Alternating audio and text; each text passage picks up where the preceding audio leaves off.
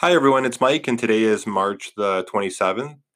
I hope that everyone is staying uh, healthy and safe uh, during this uh, this interesting time that we find ourselves in.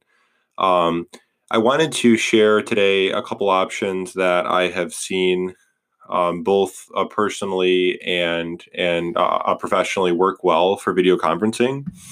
Um, so I'm sure that there's lots of um, information out there, but the first that I'll tell you is um, uh, professionally, we have used Zoom video conferencing and also Microsoft Teams um, more than ever within the last two weeks. But we've used both solutions um, for a couple years now, and I would say that they are both fantastic solutions. Um, I would I would strongly recommend um, really either one of those we use Zoom um, for a couple different reasons um, beyond Microsoft Teams. Um, and I know the capability technically is there, but um, just to sort of say that um, there's some requirements for the a room system for video conferencing that is um, something that is already in place around Zoom and works really, really well. the other part is to provide the uh, the dial-in numbers for people globally um, is already in place, and that works really really well. Um, so that's that's one that's one set of options for professional um, video conferencing that that's available.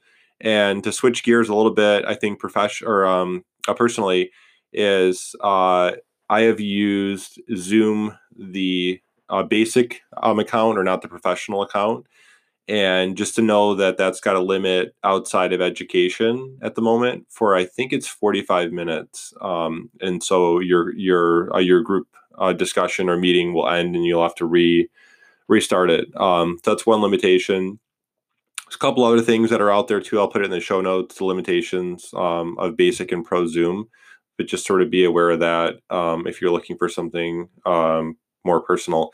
The other option is that um, uh, Google has uh, two services. One is Google Duo, and the other, of course, is Google Hangouts. Um, there are limitations on both of those.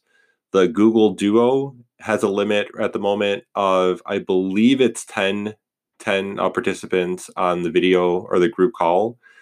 Um, and if you're looking at Hangouts, I think Hangouts used to be limited at four, and now it's limited at eight, I believe is the number. Um, and again, that's on the free edition outside of Google Suite, um, and um, works works really really well. Those are those are great options uh, that are available.